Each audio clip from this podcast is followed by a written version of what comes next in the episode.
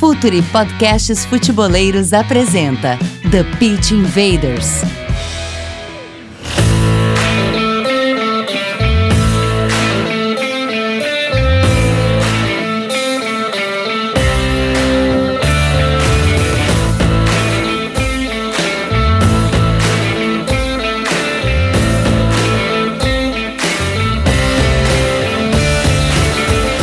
Olá, futeboleiros! Olá, futeboleiras! Futuri, podcasts futeboleiros, apresenta The Pitch Invaders, episódio 123.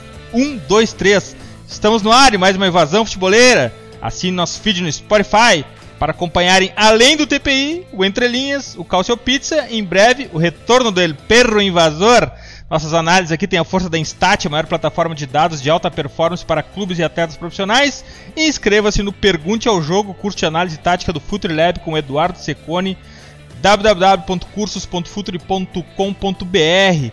Hora da conexão imediata com os nossos invaders. Myron Rodrigues, o manager do Calcio Pizza. Dali, Myron. Dali, presidente. E aí, tamo, tamo, tamo bem. Vamos, vamos pra essa resenha que eu tô ansioso já. É, eu também tô ansioso. E hoje a gente tem estreia aqui, né? Hoje tem a nova contratação do Futre, que vocês vão passar, passarão a vê-lo em todas as nossas plataformas. Maron, apresenta esse cara aí que essa contratação é tua. Cara, é um guri que eu ponho muita fé mesmo, assim, acho talentosíssimo. Caio Alves tá na casa. Prazer, Caio, prazer é nosso. Seja bem-vindo aí, moleque. Rebenta. Valeu, Maron. Agradeço ao Presida, agradeço ao, ao Maron, e como vocês falaram, agora tô tô no time do, do Future, tô, tô pensando no jogo junto com vocês e, como o Presida falou, vou estar em todas as plataformas do Future aí. Bem-vindo ao time Future, Caio Alves. Que legal que tu tá aqui com a gente, a gente tá muito feliz também. Mais um Invader por aqui, o cara da casa já, né? O cara do Data ESPN, do Entrelinhas, nossos vizinhos de feed aqui do Future Podcast Futeboleiros. Renato Rodrigues, Cara, antes de tudo, que episódio aquele com Dorival Júnior e que depoimento dele sobre o conteúdo que vocês produziram, cara. Pô, realmente, primeiramente, boa tarde, boa noite, bom dia pra quem estiver ouvindo aí. É, pô, foi muito legal, acho que é gratificante quando a gente consegue debater futebol, né? E hoje a gente vai passar por isso de novo, tá até dando um spoiler de cara aí. A gente, a gente sabe que até o treinador tem a necessidade, às vezes, de expor as suas ideias, porque a gente sabe que no dia a dia acaba sendo sempre aquelas perguntas mais triviais, sempre olhando para o jogo de uma forma individual, sempre buscando a arbitragem ou então a, a polêmica, o, o, fora de campo. É, é legal ver como, como os treinadores são abertos para esse tipo de conversa e, e ficou muito bom. É, como sempre, é uma honra estar aqui com vocês. A gente é parceiro já, já não é mais nem amigo de trabalho, a gente é todo mundo parceiro aqui. Bem-vindo ao Caio. Tomei uma com o Caio na praia, eu, o Mário e o Caio, que beleza, agora fazendo podcast, show de bola. E o convidado que a gente está aí também é conhecido também e, gente boa demais, vai acrescentar demais para a discussão. E como esses profissionais do futebol, quando provocados, gostam de falar do jogo. E é isso que a gente vai falar com o protagonista desse episódio, Osmar Loss, ex-treinador do Corinthians, atualmente no Guarani de Campinas, uma longa e vitoriosa carreira na base também. Seja bem-vindo ao Futre, seja bem-vindo ao The Pitch Invaders, Loss. Prazer demais estar falando aqui com vocês, estar tá, tá participando desse, desse projeto, que já não é mais um projeto, né? Já, já está consolidado 123 edições, é, é algo que, que já faz parte do mundo de quem quer, quer investir no conhecimento do futebol. Renato, uma pessoa que, que a gente convive há bastante tempo já, já trocamos muitas ideias, Caio, Mairon e você, Eduardo, é, é sempre muito bacana poder desfrutar um pouquinho dessa discussão que, que serve para que todos que possam ouvir e nós principalmente poder evoluir na nossa condição. Vamos lá, Invaders! Vamos invadir o playbook de Osmar Loss!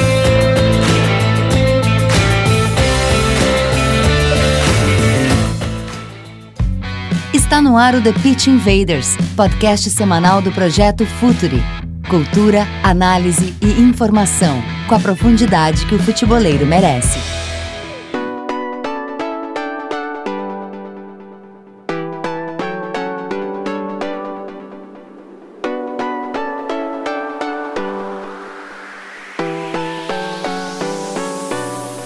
Que honra ter Osmar Loz aqui com a gente, que honra a gente poder falar de futebol com quem está na arena, né? Está junto dos leões, uh, dando a cara para bater. E a gente tem muito a aprender com o Loz aqui, trocar essa ideia sobre futebol. Loz, fala pra gente no começo, pra gente introduzir esse papo, qual a importância do contexto onde está inserido o clube, uh, no modelo de jogo, a diferença que é treinar um time do tamanho do Corinthians, um time do Guarani, como é tra trabalhar na base. O modelo de jogo ele não pode ser uma ideia fixa e imutável. Ela depende de várias, de inúmeras variáveis.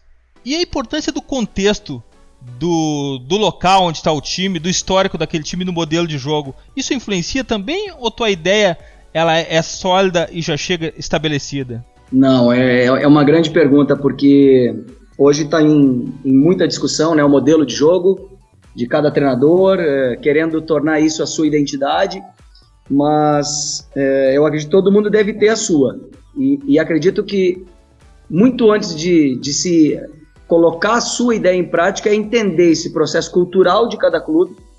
Nós temos referências muito marcantes nos clubes brasileiros, é, em questões tanto de estaduais, né? Se nós jogarmos no Rio Grande do Sul, é um, é um tipo de jogo, se nós jogarmos na, no Nordeste, é um outro tipo de jogo, por mais que a globalização dos últimos 20 anos ela já tenha é, tornado isso muito mais parecido, ainda tem particularidades. Então, eu acho que cada treinador deve ter a sua ideia de como jogar, de que ele quer para o seu jogo, para a sua equipe, mas ele não pode ter isso engessado de forma alguma. Eu acho que a dimensão de cada clube interfere, a característica dos jogadores interfere, o momento de cada, de cada equipe e de cada clube interfere, a região é, que o clube se encontra são muitos fatores que, que devem ser abordados, né? E, e a gente tem que estar tá aberto a isso, porque senão corremos o risco de, primeiro, se sentir traído pelas próprias ideias, muitas vezes quando não se consegue colocar, uh, e muitas vezes é, satisfeito consigo mesmo, com aplicar aquilo que você acha a sua verdade, mas efetivamente alcançando poucos resultados. Uh, professor, você falou de, da identidade, do que a gente não pode extrair por elas. Uh, aqui no, no Colorado, aqui na categoria de base, tu fazia um jogo mais propositivo, né? Dava para te acompanhar bastante aqui pertinho. Uh, quando foi pro Corinthians também, quando chegou no profissional do Corinthians, tava meio. tava em. tava em. Um, no meio do caminho. E agora no Guarani, como tu quer jogar? Eu acompanhei o jogo contra o Corinthians achei muito bom. Eu queria saber como tu, tu vai querer jogar nesse início de temporada.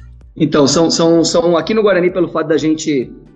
É uma vantagem e uma desvantagem ao mesmo tempo a gente ter é, a condição de ter montado o elenco, a gente conseguiu delinear algumas características de jogadores. Nem todos os que a gente planejou a gente conseguiu contratar, mas, mas deu para alinhar pelo menos algumas questões. É, a gente gostaria de ter um jogo propositivo, mas um jogo mais é, vertical. Não com uma posse tentando gerar desequilíbrios pelo volume de posse, e sim pela velocidade e pela eficiência dos passes uh, que a gente dá.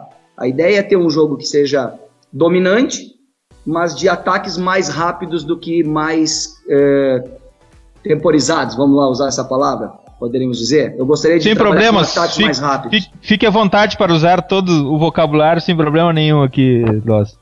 É, mas, mas é por aí, é mais ou menos. É um, é um jogo de, de proposição, mas um jogo um pouco mais, mais vertical, digamos assim. Acho que é a melhor palavra para explicar. E, professor, é, a gente está acompanhando agora o, o, Guarani e principalmente contra o São Paulo, eu pude ver o, o Inácio, é, que ele está jogando agora como, como extremo, né? Como meio que um ala.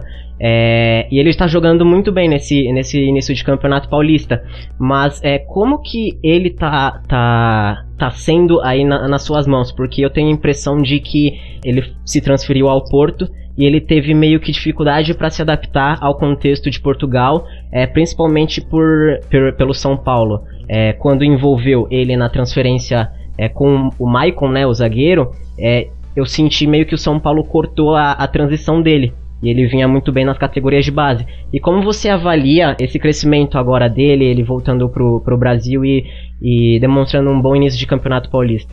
É, o Inácio é um jogador que, quando a gente aceitou o projeto do Guarani, foi um dos primeiros nomes, né? A gente vinha acompanhando, sabia que ele não estava sendo aproveitado quanto eu acho que ele deveria no Porto. As informações de quem lá estavam mais próximo é que os treinamentos dele eram muito, muito bons, mas uh, o treinador da equipe B do Porto acabava optando por um jogador local.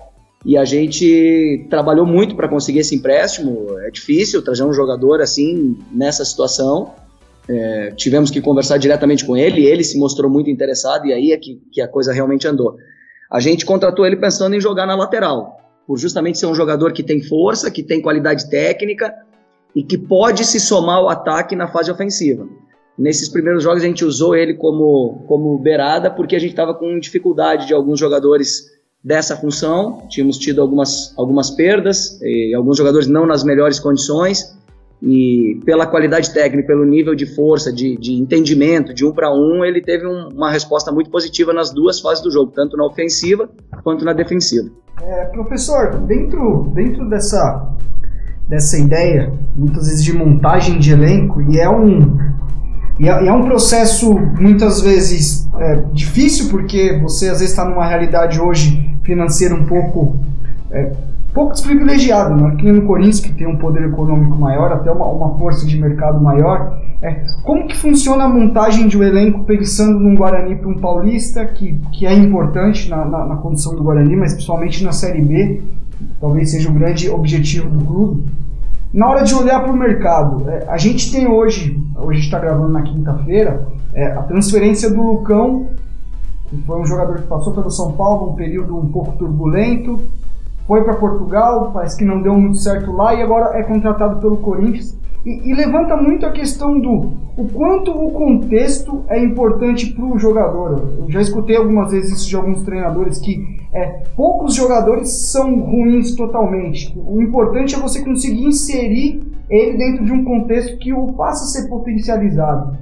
Como que é a montagem do elenco e como é o olhar para o jogador como que você consegue captar esses jogadores dentro do que você busca, porque às vezes o cara é bom para uma situação e para outra ou não, se você concorda com isso também.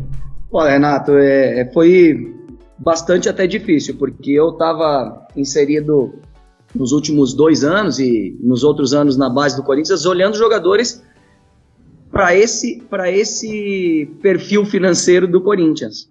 Então a gente acabava olhando jogadores mais de Série A, mais jogadores que estavam com possibilidade de retorno da Europa, que jogando em, em nível elevado. E quando eu me deparei para ajudar o Guarani nessa montagem de elenco, uh, tive algumas dificuldades sim, porque o padrão financeiro é diferente e a gente muitas vezes tem alguns nomes, depende do, do, do atleta, é, mas me recorri muito de jogadores, de lembranças que eu tinha de jogadores mais jovens. É, foi o caso do, do Inácio, foi o caso do Carlinhos, o caso do Talisson, que veio do Coritiba, o caso do Diego, que veio do Santos, o Álvaro, que veio do Inter. Ou seja, muitos jogadores que eu conhecia porque eram jogadores em potencial para jogar uh, em grandes clubes e que estavam em grandes clubes nas categorias de base. Então, acho que, que isso me ajudou muito nessa, nessa montagem de elenco. E a troca de informações com, com os demais membros da, da comissão técnica, da diretoria, que estão habituados com esse mercado da Série B e, e, e de Campeonato Paulista, né? Para esse horizonte financeiro. Eu acredito que sobre a segunda colocação, uh, eu acredito que, que o, o ambiente ele é totalmente decisivo no êxito, na, na, na, no rendimento, nas capacidades, no jogador poder expor o seu melhor, dar as suas melhores condições. A gente vê muitos jogadores que num clube não conseguem ter uma resposta positiva e menos de 30 dias depois, quando trocam de clube, começam a parece que por um por um encanto, o jogo desenvolve, o jogo flui, as coisas acontecem. Então acredito muito sim em ter um ambiente que o atleta se sinta seguro primeiro, confortável e desafiado. Eu acho que essas três coisas tornam em, em, aumento em grande potencial a chance do atleta poder render o seu máximo. Professor, e esse mindset vencedor do atleta, como é que se treina isso?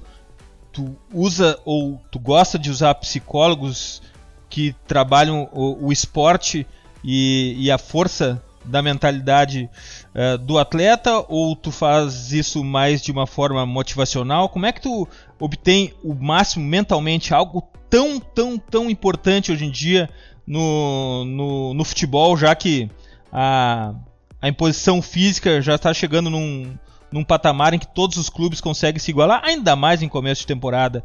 como é que tu consegue extrair o máximo do mental do, do treinador? Como é que tu treina isso? Como é que tu prepara o teu jogador mentalmente? Então, é, é, é uma excelente, um excelente questionamento. Daria um, talvez mais de um programa, de um debate só sobre esse tema.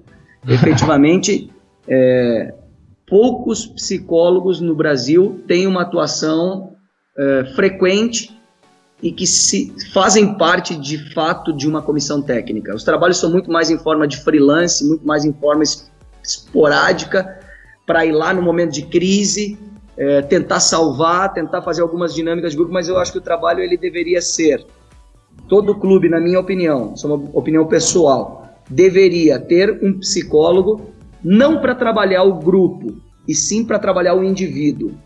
Porque a gente tendo um indivíduo capacitado, seguro, é, com capacidade de dar alta performance, o grupo cresce de uma forma geral.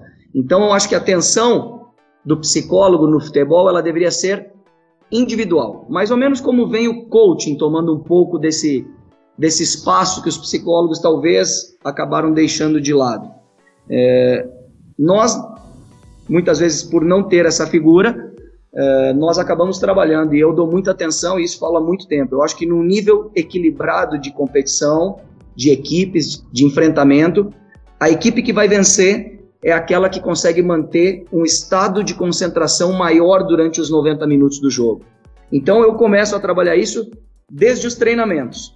Quando a gente vai para o bloco do treinamento, seja ele de 2 minutos, seja ele de 5 minutos, seja ele de 30 minutos, especificamente eu quero que o jogador esteja concentrado na ação e na atividade. Ele não pode estar é, tá pensando em outra coisa. E o treinamento, por muitas vezes, ser é, muito fracionado acaba dando muito espaço para que o jogador pense em outras coisas. E aí eu acho que a inserção da comissão técnica, dos demais auxiliares, dos demais preparadores físicos, de todo mundo que está em volta no staff, poder atrair esses atletas para se manter concentrado. Também não acredito que a gente deva ter treinamentos tão longos em que não se tenha uma capacidade de manter um nível de concentração elevado. Além de tudo isso, que é treinado diariamente, a gente tem dados específicos, né? Feedbacks com imagens, feedbacks com, com relatórios e números, para que a gente possa de fato tornar é, esses atletas cada vez mais desafiados e cada vez mais seguros nas informações que a gente está passando. Professor, tu falou de treino fracionado e concentração e falou que os treinos não devem ser tão longos.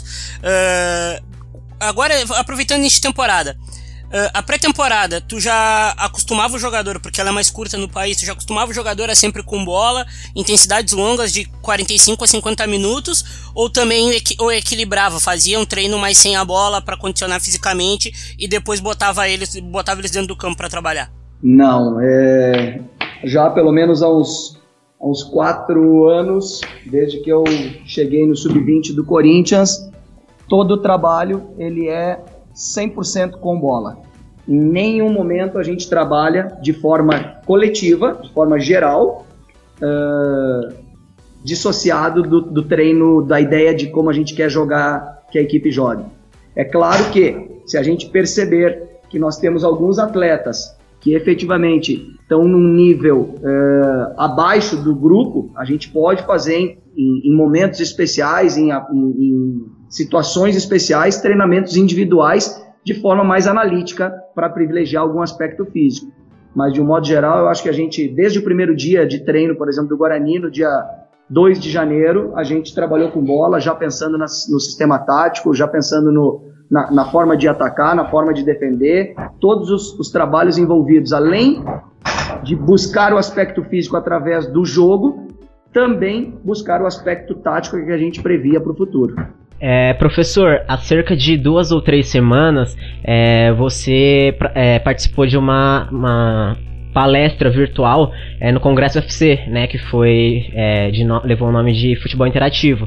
É, e com, com você, juntamente com você, participou o Zé Ricardo, o professor Eduardo Batista e outros profissionais de futebol. E eu particularmente participei como outras pessoas também, é, não só para escutar é, quem vive no, diariamente no futebol, mas para estudar, é, para estudar algo que a gente não vê por exemplo, na, na, na, grande mídia, nos maiores polos. E eu gostaria de saber como que você, como que você analisa isso, essa acessibilidade por parte de, de quem trabalha com futebol e comparar como que foi no seu tempo, porque hoje quem busca estudar é, futebol tem em mãos a tecnologia, é, essa acessibilidade por parte de vocês e, e como você analisa isso. Olha, é, eu acho que nós estamos num, em momentos bem distintos, né, de quando eu comecei para aqueles que estão começando agora. Eu tive a oportunidade de passar 18 anos em um mesmo clube e, e conviver com grandes profissionais, profissionais extremamente humildes para nos ajudar a desenvolver as ideias naquele momento de, de, de, formação, de treinamento, de sistemas, de estruturas, tudo isso que foram Guto Ferreira, que foi Lisca, que foi o professor André Luiz, que é, que é auxiliar do, do Lisca, professor Ademir Calovi, da parte mais administrativa, é, são profissionais que, que tinham já mais experiência é, e que puderam me ajudar muito. Abriram o seu leque de, de, de treinamentos, de informações para colaborar na minha evolução, assim como na de todos os profissionais que, que estavam naquele momento no internacional. É, eu sou um cara que, que eu me considero muito aberto, eu sempre estou dando curso, sempre estou dando palestra, sempre que possível estou participando desse tipo de situação que vocês estão me proporcionando hoje, porque eu acho que, que a gente ter a informação e não compartilhar não vai me fazer evoluir. Eu quero ser questionado, eu quero ser contrariado, eu quero ser é, posto em xeque aquilo que eu penso sobre futebol, porque isso me faz mexer nos meus baús, me faz repensar aquilo que eu faço, para que eu possa me tornar efetivamente um, um, treinador melhor, um treinador melhor a cada processo de conversa que eu tenho, como vai ser hoje. Certamente amanhã alguma coisa vai me resgatar do que eu tinha como ideia fixa e eu posso ter mudança. Então acho que hoje está muito mais fácil, inclusive, a informação, porque tem pessoas como vocês que estão proporcionando esse debate sobre futebol que no passado não tinha. É, a gente tinha pouca uh, espaço para conversar com, com os treinadores das equipes principais, a categoria de base era uma coisa totalmente separada, hoje em dia é muito mais próximo, então acho que que bom que a gente evoluiu e que bom que, que os novos profissionais vão chegar certamente mais capacitados. E Osmar, ainda dentro desse assunto, assim, de, de, certa forma, é, você enxerga que ainda culturalmente no Brasil é, se tem, é, até usar até a palavra um pouco de preconceito com a questão do estudo no futebol, com a questão de quem é, busca dialogar com um pouco mais de usando os termos, e, e, a gente vê isso na própria mídia. Algum, algum, as pessoas reclamam que o treinador é, usa um termo, usa uma situação, mas ele está tentando explicar o jogo, e então ele não consegue explicar o jogo falando de outra coisa. É, como, como um treinador assim de uma geração que está surgindo agora, que está tendo um pouco de dificuldade, a gente vê o Jardim no, no São Paulo aí nesse início de temporada, uma pressão já muito absurda em cima de, de um trabalho de de nem dois meses, né? O São Paulo ainda teve uma Florida Cup no caminho. É muito difícil você colocar conteúdo com muito pouco de tempo de treino. Se enxerga de certa forma que culturalmente o Brasil ainda tem um pouco de dificuldade para aceitar essa questão do futebol, aceitar a questão científica entrando, aceitar os novos termos. Como você enxerga esse cenário?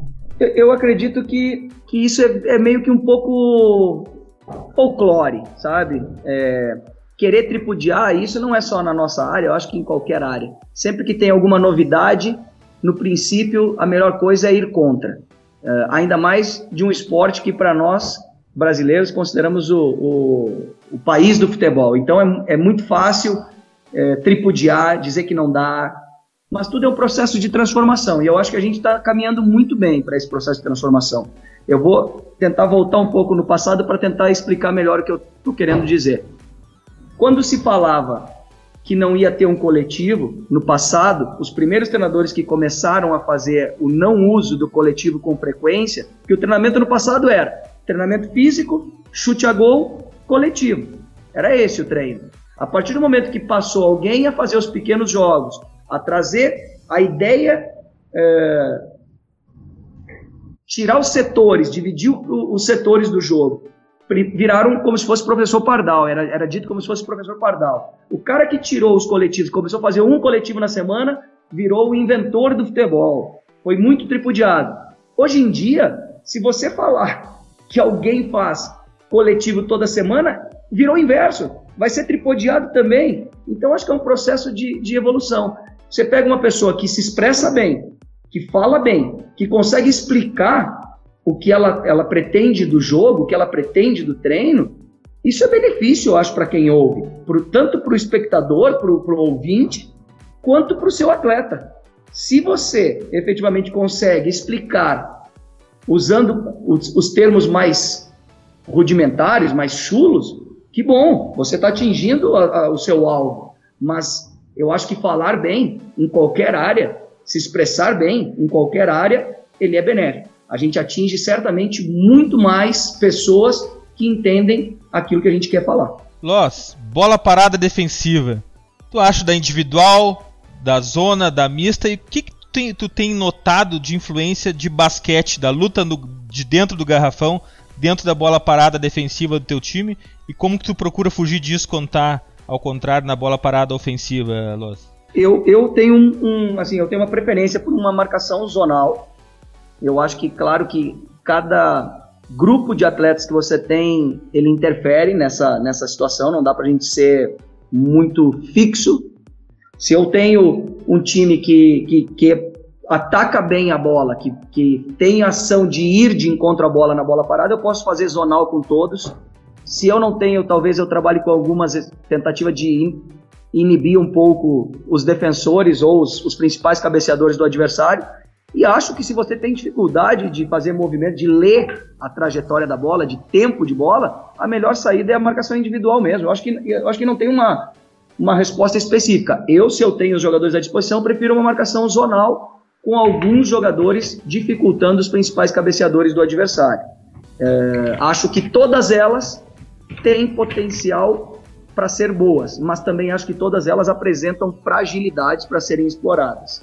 A gente usa com bastante frequência manobras de bloqueio quando a gente está tá sofrendo marcação individual, ah, quando a gente sofre uma equipe que marcação é zona, muitas vezes a posição corporal nos indica para jogar uma bola mais de frente ou uma bola mais de segundo pau. É, a posição de onde o adversário coloca os seus principais cabeceadores, que isso é uma coisa que todo mundo sabe, indica onde a gente pode jogar também a nossa bola parada. Então acho que tem muitos, muitos é, muitas informações que podem facilitar no aspecto ofensivo. Até mesmo as movimentações de jogadas curtas para tentar mexer um pouco a estrutura uh, posicional que está do adversário. Se a marcação é individual, ela não tem tanta referência, mas se a marcação é zona, ela pode, pode ajudar um pouquinho nesse, nesses quesitos, sim. E a influência do basquete, eu, é, quando, quando trabalhava no Internacional, o André Jardini tinha, foi meu auxiliar durante um ano e meio, a gente construiu uma, uma, uma, ideia de jogar, uma forma de jogar, um modelo de jogo baseado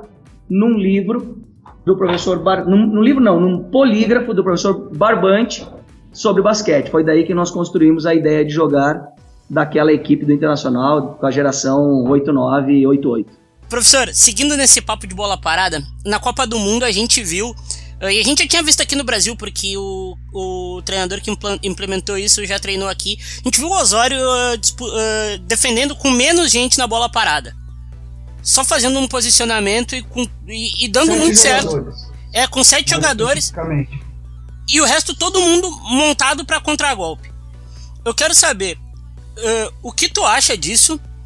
Se é realmente muito mais difícil de montar aquilo porque é um time é porque se molda muito para contragolpe aquilo. Eu queria saber se tu acha muito difícil implantar isso pela, pela cultura de jogo que a gente tem aqui no Brasil, né? Porque aqui a gente acha que na, na bola parada a marcação tem que ser uh, tem que ser homem a homem e tem que ser com bastante gente povoando a área. Eu quero saber o que o senhor acha disso. Olha, é, eu acho que é bem exata, é, é, é, muito parecido com aquilo que eu falei anteriormente. O, a equipe do México era uma equipe de estatura baixa. Talvez ele levar 10 jogadores para dentro da área, é, com muitos jogadores baixos, não seria benefício para ele. Se o adversário é, tinha condições de daqui a um pouco ele tirar três, quatro jogadores, como ele chegou a fazer em alguns jogos, em alguns escanteios na Copa do Mundo, ele está tirando pelo menos quatro jogadores dentro da área, mais um que está batendo cinco, ele consegue diminuir o, o, o risco na, na, visão dele, né? Então acho que cada caso é um caso. Eu acho que quando você tem uma bola parada contra você, o principal objetivo nesse momento tem que ser não sofrer o gol e depois pensar no contra-ataque. E eu acho que ele invertia um pouco a lógica, mas talvez pensando nisso, eu tiro quatro, cinco jogadores da área, efetivamente eu diminuo o risco do meu jogador baixo disputar com um jogador alto. Eu acredito que estava baseado mais ou menos nisso aí. É, Loss, é, acho que talvez depois de, de Maicon, Malcom, Arana, até mesmo o Pedrinho, o Fabrício Oia é um dos jogadores mais técnicos e promissores que o, que o Corinthians revelou e vem revelando até aqui, pelo menos na, nessa década. É, ele é verdade que ele está tá ainda na, na idade da, da transição, tanto é que disputou sua terceira copinha agora esse ano, mas é, diferentemente de, do próprio Arana, desses nomes citados, é, ele ainda não teve é, minutos no, na equipe principal. O que você que que que tem a dizer sobre o Oia? É o futuro dele pelo, pelo Corinthians, se, se pode ter chance é, ainda esse ano, mesmo com, com a chegada do Sornosa, do Ramiro, enfim, o que você tem para dizer pra gente? Ó, oh, Fabrício é um, é um dos jogadores mais inteligentes que, que eu trabalhei nos últimos anos. É, há de se lembrar que ele foi titular em duas Copas São Paulo, né? Antes de, de jogar essa última copinha dele. E, e foi, foi titular numa geração de no, nascidos em 96, ele sendo 99 no, no Corinthians, que foi finalista do Campeonato Brasileiro. É, é um jogador que a gente, quando eu estava no Corinthians, a gente, eu já tinha feito essa, essa previsão. É um jogador que vai ser mais tardio. O Corinthians precisa ter a paciência e me parece que renovou o contrato com ele esse ano e, e assim possivelmente vai ter a paciência necessária para que ele amadureça. O tipo de jogo que ele desenvolve comparado com o Malcolm, com Arana, com o Maicon é muito distinto, é um jogo muito mais cerebral, é um jogo de muito menos contato, de muito menos intensidade é, eu acredito que nessa temporada ainda vai ser um pouco complicado para ele ter minutos na, na, equipe do Corinthians pelas contratações que foram feitas. Mas é, eu acredito muito que ele tenha é, muita chance de dar certo no Corinthians. É, professor, dentro, dentro da ideia de futebol brasileiro, você é um cara que pô, a gente teve até junto, um cara que, que gosta de estudar padrão, gosta até de, de fazer até na questão estatística, análises um pouco mais macros, assim, né, de, de, campeonato brasileiro, pegar tendências, enxergar esse tipo de situações. E a gente sabe como o futebol é cíclico, né? Como, como coisas novas, não novas, mas novidades aparecem, aí se, cria, se criam outras coisas para tentar sobrepor, e, e, o jogo é legal por isso, porque ele é uma, uma imposição de ideias também. É, e eu enxergo no, no, Brasil nos últimos anos que a gente teve um, um salto, principalmente quando começou-se a usar a marcação mais por zona aqui no Brasil, que não era algo muito característico do nosso futebol, a gente sempre marcou muito mais no individual ou por, por encaixe setorizado. E, e, a questão da marcação por zona, que já não é tão, tão vamos dizer assim, tão essencial como era na questão pura, né, que a gente fala. Hoje você tem que fazer uma zona pressionante, tem que às vezes quebrar um pouquinho as linhas para pressionar a bola, porque é impossível jogar sem pressionar a bola. Eu vejo que no Brasil a gente teve um salto muito grande nessa questão da organização defensiva. A gente olha para o último campeonato brasileiro, para os últimos até, e a gente vê um pouco de dificuldade das equipes conseguirem, através da posse, envolver o adversário e às vezes até com ataques rápidos. Acho que o, Campeonato Brasileiro, no conteúdo ofensivo, nos últimos anos, ele, ele tem tentado buscar um, um, um nível maior. É, qual é o seu di diagnóstico nesse sentido? Você acha que a gente realmente defensivamente se estruturou bem? Hoje eu, é, são poucas equipes que você vê desorganizadas é, em fase defensiva, em transição defensiva, e ofensivamente ainda tem um pouco de problema para criar chance. É, qual que é o diagnóstico? Eu sei que é, são muitas variáveis, mas como você enxerga esse momento? É, eu, eu, acredito que a gente vem, vem melhorando, vem discutindo mais, vem treinando mais a parte ofensiva, né? Porque sempre se deixou muito ao improviso a parte ofensiva no Brasil. Muito ao, ao a, a, resposta individual do atleta. Não, ali, é, ali ele resolve. A partir dali ele resolve. Mas eu não sou contra tirar essa liberdade, não. Eu acho que essa, essa autonomia ela é muito importante e ela faz parte do DNA do futebol brasileiro. Eu acho que a gente não pode frear ela completamente. Mas o que eu tenho uh, visto e tenho falado para as equipes que eu trabalho é que se a gente tem algumas orientações de movimentações, alguns desequilíbrios que a gente busca gerar com alguns posicionamentos, de cada 10 lances nós precisamos pelo menos 6 fazer aquilo que está treinado. Porque quando se repete uma ação treinada, efetivamente todos os 11 jogadores que estão no campo sabem que se der errado, ela vai terminar em tal lugar. Se der certo, ela vai terminar em tal lugar. Quando a gente usa do improviso, é um jogador improvisando para que 10 jogadores se adaptem ao improviso dele. Então, acho que isso muitas vezes gera um pouco de, de desequilíbrio. Uh, a gente não tem que ser tão pragmático ao ponto de ser robotizado, mas a gente também não pode simplesmente, quando chega no terço final do campo, deixar as coisas acontecerem ao gosto do atleta, assim, todos os lances ao gosto do jogador. Eu acho que é por aí, Renato. Eu acho que a gente conseguiu já dar construções de amplitude, conseguiu ter muita noção de o que gera quando se tem uma profundidade, é, pequenos, pequenas diagonais, a gente tem melhorado muito essa, essa leitura do que ela gera na, no sistema defensivo, e eu acho que é um processo de continuidade. A gente vai evoluir, vai tornar o jogo cada vez mais posicional e mais intenso dentro da sua posição. Loss, o jogo é dos jogadores, afinal de contas. Mas dentro desse jogo dos jogadores existe uma habilidade fundamental, principalmente nesse futebol onde não existem mais espaços, é a tomada de decisão. Como que tu treina a tomada de decisão dos teus jogadores? É, é uma grande pergunta. É tema, né? A gente sempre fala, né? O jogador é inteligente ou o jogador não é inteligente? O que que mede a inteligência de um jogador, né? Dentro do, dentro do aspecto. Como é que a gente sabe se o jogador é inteligente ou não? É pela frequência de vezes que ele toma as decisões corretas. Agora, como se treina isso? É proporcionando situações do treinamento em que ele não tenha é, uma única opção para fazer. Porque quando você obriga ele a fazer X movimento, você está cerceando a tomada de decisão dele, porque você está dando a decisão para ele. Eu tenho diminuído muito, com o passar dos tempos, os treinamentos com restrições técnicas, ou seja, treinamento com dois toques, treinamento com três toques, treinamento com só pode dar passe rasteiro, treinamento que só pode jogar o passe para frente, porque eu acho que isso fica tolindo a liberdade e a capacidade de tomar as melhores decisão, decisões pelos atletas.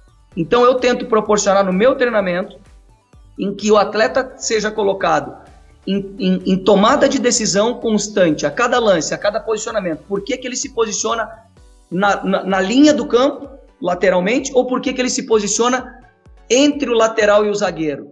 Eu tento mostrar para ele o que, que cada uma dessas tomadas de decisões que ele está acarretam na dúvida do adversário. Muitas vezes converso com o meu atacante e com o meu lateral e digo: fala para ele que se ele posicionar aqui, o que, que ele acontece com você? Como é que você se comporta nessa hora? Se ele se posicionar lá, como é que você se comporta? Aonde te gera mais dificuldade o posicionamento dele? Eu tento criar essa troca de informações para que no treino ele possa lembrar e usufruir dessas, dessa troca de informações entre comissão técnica, jogadores e jogadores, para que ele possa tomar as melhores decisões. Mas não tem jeito de treinar a não ser colocar treinamentos em que as decisões sejam não apenas uma, e sim mais de uma para que ele possa optar. E aí a gente vai selecionando e, e mostrando com feedbacks é, situacionais e, e corriqueiros que ele está tomando as melhores decisões. Uh, tu falou de tomada de decisão. Uh, o desequilíbrio ofensivo aqui no, no, no, nosso jogo brasileiro, porque ele é um pouco mais. Uh, ele é um pouco, ele é um pouco mais travado do que, do que nos outros lugares. Nos outros lugares a liberdade criativa do jogador ela se dá, ela se dá com mais movimentos e mais liberdade de movimentos. Uh, aqui no, aqui no, no Guarani, como é que tu quer implantar isso? Se é que tu quer implantar, uh, tendo jogadores mais móveis com desequilíbrio, uh, trabalhando mais diagonais, como tu falou, ou tu quer manter um pouco mais posicional isso? Olha, eu, eu sou adepto de, de o cara ter um, ter um posicionamento, mas efetivamente ele tem uma liberdade para se mover dentro desse posicionamento. Eu não quero ele estático, né? eu não quero ele refém do, do lateral. Eu não quero que o lateral adversário. Vamos tentar exemplificar, porque seria bom se nós tivéssemos um quadro. É, vamos tentar exemplificar. Eu, eu não quero que o meu beirada fique sempre no mesmo lugar, porque a partir do momento em que o lateral desenhou e, e a, botou ele no alvo, fica muito fácil para se marcar. Então, é, é um posicional, mas com mais de uma posição para cada tipo de ataque. Se o meu ele tá, lateral tá, ele tá livre, ele tá, ele, ele tá livre pro, ele tá livre para ir pro corredor interno, professor? Com certeza. Se, é, vou dar um exemplo prático disso. Se o meu lateral quebrou a primeira linha de marcação pelo lado do campo, eu não quero que o meu Verada fique no lado do campo. Eu quero que ele venha entre zagueiro e lateral para justamente proporcionar uma dúvida de equilíbrio. Se o lateral sair, aí sim ele vai voltar ao fundo do campo pelo corredor, mas só depois que o lateral tomar a decisão. Porque isso vai dar liberdade para que o meu lateral possa carregar a bola durante 20, 30 metros até que o lateral adversário decida sair. Então, é, não é uma coisa estática e fixa. Ele, ele tem um posicionamento. Não, eu não quero que ele, o meu beirada da direita vá estar tá lá na esquerda. Isso eu não quero. Mas ele, dentro do setor, ele tem liberdade para agir, para se posicionar, para mudar, para sair do lado e vir para o meio, jogar nas costas dos volantes, mas respeitando uma estrutura posicional. Não sei se eu consegui me explicar, porque é difícil a gente explicar isso sem poder desenhar num quadro. Não, claro que sim, claro que sim, a gente entende. Professor, é, o Guarani fez quatro partidas na, no Campeonato Paulista, é, duas delas contra o Corinthians e São Paulo. Contra o Corinthians, é, o Corinthians eu vi um, o Corinthians mais dominante na, no primeiro tempo até tomar o, o primeiro gol. É, contra o São Paulo, o Guarani fechou muito bem o corredor central, tanto é que que o, o, time do Jardine cruzou muita, muita bola na área, exatamente por pelo, pelo Guarani ter liberado muitos corredores. É, mas por outro lado, o Guarani empatou com, com o Mirassol na última partida e perdeu pro Oeste. É, se, se analisa é, um, um, o fator psicológico da equipe é, um pouco acima da média contra essas equipes mais maiores, digamos, e, e nessas nos confrontos que que não, não precisou tanto é, desse, desse tipo de, de aspecto, você viu um pouco abaixo? Eu, nós jogamos com o Bragantino também, né? E na estreia acabamos perdendo. Eu acho que contra o Bragantino a gente conseguiu até ter um bom controle de, de jogo, é, mas ficamos abaixo do que eu pretendo.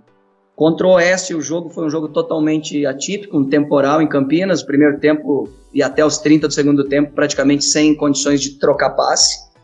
E isso nos trouxe um prejuízo muito grande. A nossa equipe é uma equipe leve, é uma equipe de, de, de, muito, de muita mobilidade. Contra São Paulo, poxa, a gente fez um gol muito cedo e, e que bom que fizesse sempre muito cedo que a gente realmente, você percebeu bem, a gente buscou fechar os corredores centrais, buscou até correr um risco até um pouco acima, porque a gente não projetava que o Jardim fosse colocar dois centroavantes. Se a gente talvez tivesse projetado isso no pré-jogo, a gente tivesse feito algumas alterações para que pudesse inibir um pouco mais os cruzamentos. É, mas são coisas que a gente não, não tem como planejar, não tem como saber antes o que o adversário vai fazer. Eu acho que eu acho que o Guarani ele precisa sim melhorar o nível de concentração quando joga com essas equipes não ditas as, as maiores. E a gente tem trabalhado muito para que a gente melhore esse confronto, que talvez seja o confronto do tamanho do Guarani nesse momento. Professor, me chamou muito a atenção o momento que no, no início do, podcast o senhor falou da, da questão de é, ter capacidade para jogar apoiado, buscar buscar ser, ser vertical e, e, isso, pelo menos ao meu ver, tem muito a ver com o que o jogo está pedindo no momento. Eu queria até que você falasse um pouco sobre isso. A gente via em alguns momentos equipes que tocavam a bola um pouco mais pausado, um jogo mais cadenciado, uns 10, 15 anos atrás, e isso, isso tinha um bom reflexo até. É, eram times que conseguiam produzir através dessa posse um pouco, rodando mais, é, trabalhando um pouco mais de tranquilidade. É, você enxerga que hoje, é, e está muito claro como as equipes que buscam ter esse tipo de posse hoje, em alguns momentos, fazem essa posse até na, na, na, na saída de bola, com um pouco mais de paciência para atrair o adversário e conseguir ter, tanto, é, ter campo e profundidade para acelerar. Você enxerga que o futebol hoje ele, ele já, já passou esse esse ponto de, de aquela bola mais trabalhada, aquela coisa mais bem estruturada e um pouco mais pausada, que o jogo hoje, acho que até o Guardiola mostra isso no City, é, perto, perto do terço final e no terço final tem que acelerar mesmo, porque é cada vez mais difícil desequilibrar equipes bem postadas defensivamente? Sim, é, sim, Renato. Eu, eu, eu acho que assim, o que eu quis dizer com um jogo vertical, mas um jogo apoiado, é um jogo de progressão. É, o primeiro estágio do ataque, na minha avaliação, tem que ser o desequilíbrio. O futebol ele, ele me mostra com, com a minha, minha, meus estudos, com as minhas observações, que a gente desequilibra o adversário com uma inversão de jogo, ou seja, as trocas de corredores, saindo daquela, daquele centro do jogo para um espaço maior. Muitas vezes isso nem representa uma superioridade numérica, mas ele sim representa mais espaço para uma tentativa de, de um para um, para uma tentativa de, de um dois. Então, inversões, ultrapassagens, porque quando você tira um jogador teu da linha defensiva e coloca ele atrás da linha defensiva adversário, o adversário vai ter que tomar uma decisão. Ou ele desequilibra correndo para trás, ou ele arrisca tomar uma bola nas costas. Então é, é o outro ponto. As infiltrações é o terceiro ponto. E o, e o ponto que a gente fala que é, é atrair de um lado para terminar do outro. Que está ligado à inversão, mas não aquela bola longa, e sim a construção de tirar de um setor para o outro muito rápido. Que normalmente te dá uma, uma possibilidade de superioridade, mesmo que não dentro do setor, e sim com alguém se somando ao setor. É, a gente tem visto isso, eu acho que o, o, que você falou do Guardiola é correto. Não dá para ter aquela posse, aquela paciência muito grande. Eu acho que cada vez menos, e os números mostram isso, nós vamos ver gols com posses de bola maiores do que 45 segundos. É, depende tudo do adversário. Tem times hoje usando o goleiro, tentando criar o desequilíbrio já na fase inicial, mas eu acho que a partir do momento que se consegue o desequilíbrio, tem que acelerar o jogo. Vale a pena correr o risco de perder a bola depois que você gerou o desequilíbrio. Porque se você deixar o adversário se, novamente se reestruturar, arrumar suas linhas, recolocar um, um número maior de jogadores dentro do setor da bola, você não vai conseguir ter êxito nessa jogada. Então, acho que o jogo passa por isso. Por esses desequilíbrios de, de atrair com a bola e acelerar, buscando justamente é, o espaço maior ou uma superioridade com ultrapassagem ou com infiltração. Uh, professor, para encerrar e não comer tanto teu tempo, dois meninos me chamaram muito a atenção uh, na copinha. Um é o Renan, meia pela esquerda, só que ele é nascido em 2001, e o Gabriel Varenga, o Davó, que já tem 19 anos e fez bastante gol, jogou bem, é um cara de, de boas diagonais e bate bem cruzado a gol, né? Eu queria saber se, se já vai começar a trabalhar pelo menos um dos dois pro, pro profissional, pra Série B, que é longa, nesse ano já. Nós estamos com sete jogadores que fizeram parte do, da campanha semifinalista da Copa São Paulo do Guarani, é Pedro Moraes, zagueiro, Ferron, lateral direito, Bidu, lateral esquerdo, Felipe, volante, Acorce, volante, Mateuzinho, atacante, Davó, centroavante. Esses jogadores estão junto com o elenco já do Guarani, eles devem ter uma folga agora na próxima semana, porque efetivamente eles não tiveram férias, é, mas são jogadores que, que estão nos planos sim para a temporada do Guarani, que, que até teve algumas sondagens e propostas e a minha indicação foi da permanência deles dentro do, do clube. Que imenso prazer falar com os Marlos, que imenso prazer falar de futebol, trocar ideias e dar vontade de fazer um episódio para cada uma das perguntas que a gente fez aqui, porque tinha muito mais a desenvolver sobre cada uma delas. A gente tem uma lista de perguntas para fazer ainda, mas não vamos exagerar, não vamos roubar demais o tempo do professor, porque agora, afinal de contas, é hora das dicas futeboleiras. The Pitch Invaders apresenta Dicas Futeboleiras.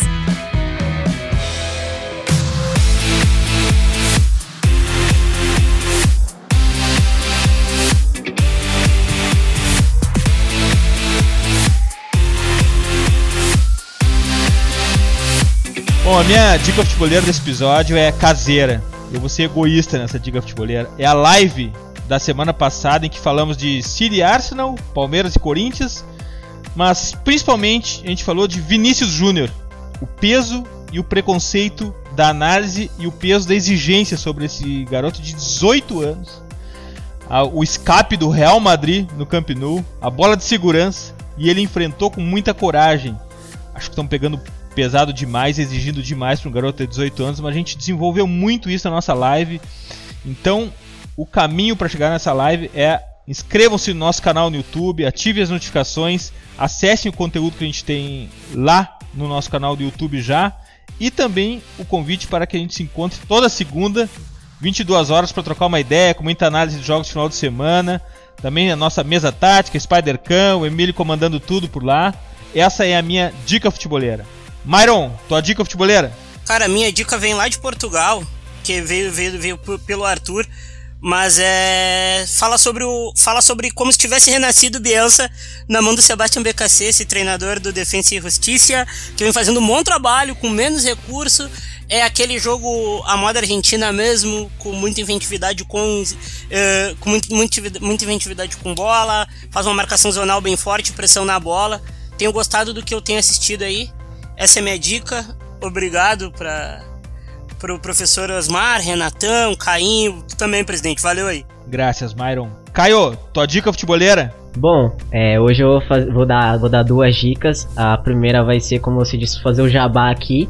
É, o jabá do meu, do meu texto que foi publicado essa semana no Future sobre o, a liberdade como essência do futebol brasileiro. Então, com, juntamente com o Agostinho Peraita, Carlos Eduardo Mansur é, e o professor Emerson Maria, a gente fala, fala sobre isso, sobre Vinícius Júnior, Douglas Costa, enfim. É, e a minha segunda dica é o projeto Esla Liga, é, que é um projeto em parceria com o El País.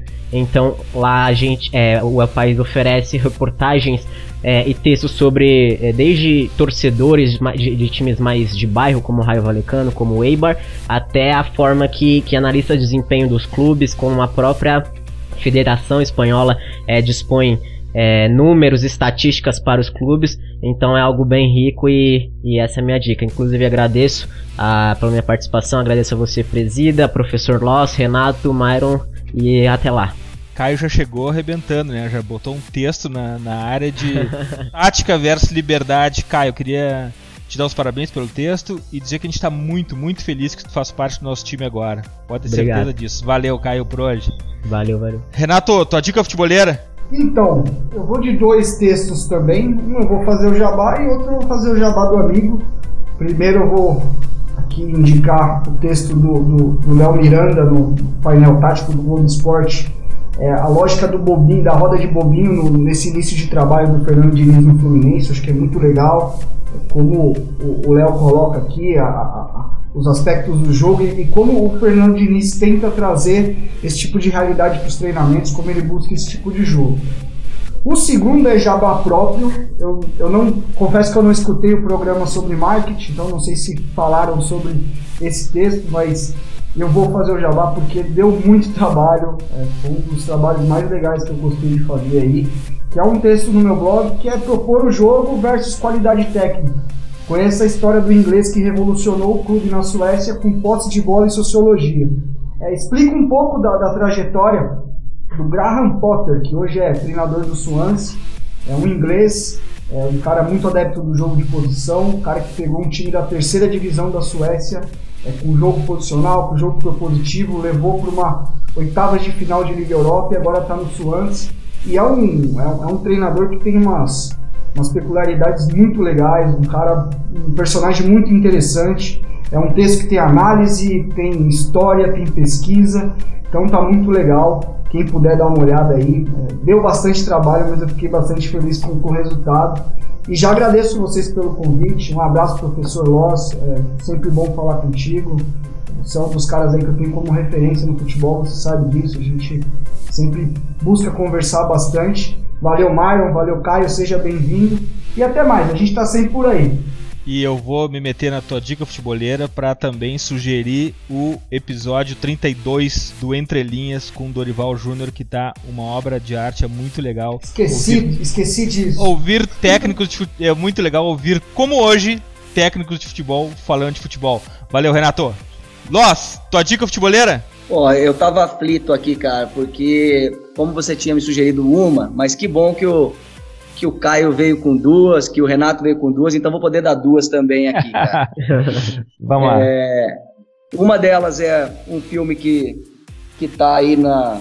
Eu não sei se a gente pode falar de nome de, de empresa, pô. Pode falar à vontade. Liberdade então, total. Que tá pode na Netflix aí, que chama Verão de 92, que é a história da Dinamarca do treinador, né, da Dinamarca, que, que fala sobre gestão, sobre dificuldades, sobre como um país que não tinha tradição acabou conseguindo ser campeão da Euro. É um filme até com, com imagens até algumas reais, o filme até nem tem uma qualidade tão boa de, de, de vídeo, mas um filme que mostra muito sobre a função do treinador, sobre a questão da gestão, de ser um treinador mais duro ou de ser um treinador mais, mais leve. Acho que é interessante para quem está começando. É, um, é uma dica bacana de um filme que eu assisti há umas duas semanas atrás. E a segunda, cara, foi no meu período de, de, de passagem pela Europa, eu acabei comprando um livro de um, um, livro em Portugal, de um escritor português que chama Gil Souza, é, que é o nome do livro é Decidir como um Treinador, a ciência e a prática no futebol e na vida. E a pergunta que ele tenta responder é: agimos porque pensamos ou pensamos porque agimos? E o livro é muito interessante, é um livro que, que deve dar para pedir por, por Amazon, alguma coisa assim. Tem participações aí do, do treinador, do professor Elídio Vale, do professor Jorge Braz, do Juan Manuel Lilo, Julian Nagelsmann, Paulo Bento, Pedro Martins, Rui Jorge e Vitor Oliveira, entre, entre outros. É um livro muito interessante, ele pega desde o treinamento, desde a família, desde o ambiente do vestiário e coloca questões de como a gente toma as decisões no futebol, como o treinador toma as decisões no futebol. É um livro que, que tem me ajudado bastante e que, que para mim foi uma grata surpresa, fuçando em algumas livrarias encontrar esse livro lá. Que demais, fiquei curioso, vou atrás e o nosso público que nos ouve, os nossos invaders de Portugal, que não são poucos, vão com certeza colaborar com dicas de onde comprar, por onde a gente consegue acessar aqui do Brasil. Osmar Loss, muito obrigado pela tua disponibilidade, muito obrigado por compartilhar o teu conhecimento com a gente. Pode ter certeza que a gente está na mesma trincheira do Pense o Jogo. Que bom que a gente tá contigo nesse time do Pense o Jogo.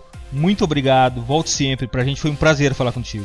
Pessoal, foi um prazer imenso poder estar participando com vocês. A gente nem vê a hora passar, cara. É fantástico essa. Eu já tinha falado para você, Eduardo, desde a outra vez. Eu já Sim. usava os dados que vocês produziam. Eu fico muito feliz de poder estar tá contribuindo, tá discutindo, tá é, melhorando as minhas, as minhas ideias com a participação de profissionais que estudam o jogo, que pensam o jogo como vocês. Fico muito feliz, sempre à disposição e certamente mais um assíduo ouvinte aí dos podcasts de vocês. Muito obrigado. Invaders, graças por estarmos juntos em mais esse TPI. Nos encontramos a qualquer hora no Instagram, Facebook, Twitter, Spotify e reforço o convite. Segunda-feira, nossa live futeboleira, às 22 horas, no nosso canal do YouTube. Futeboleiras, futeboleiros, nós somos o projeto Futuri e temos um convite para vocês. Pense o jogo. Abraço e até a próxima invasão, The Pit Invaders.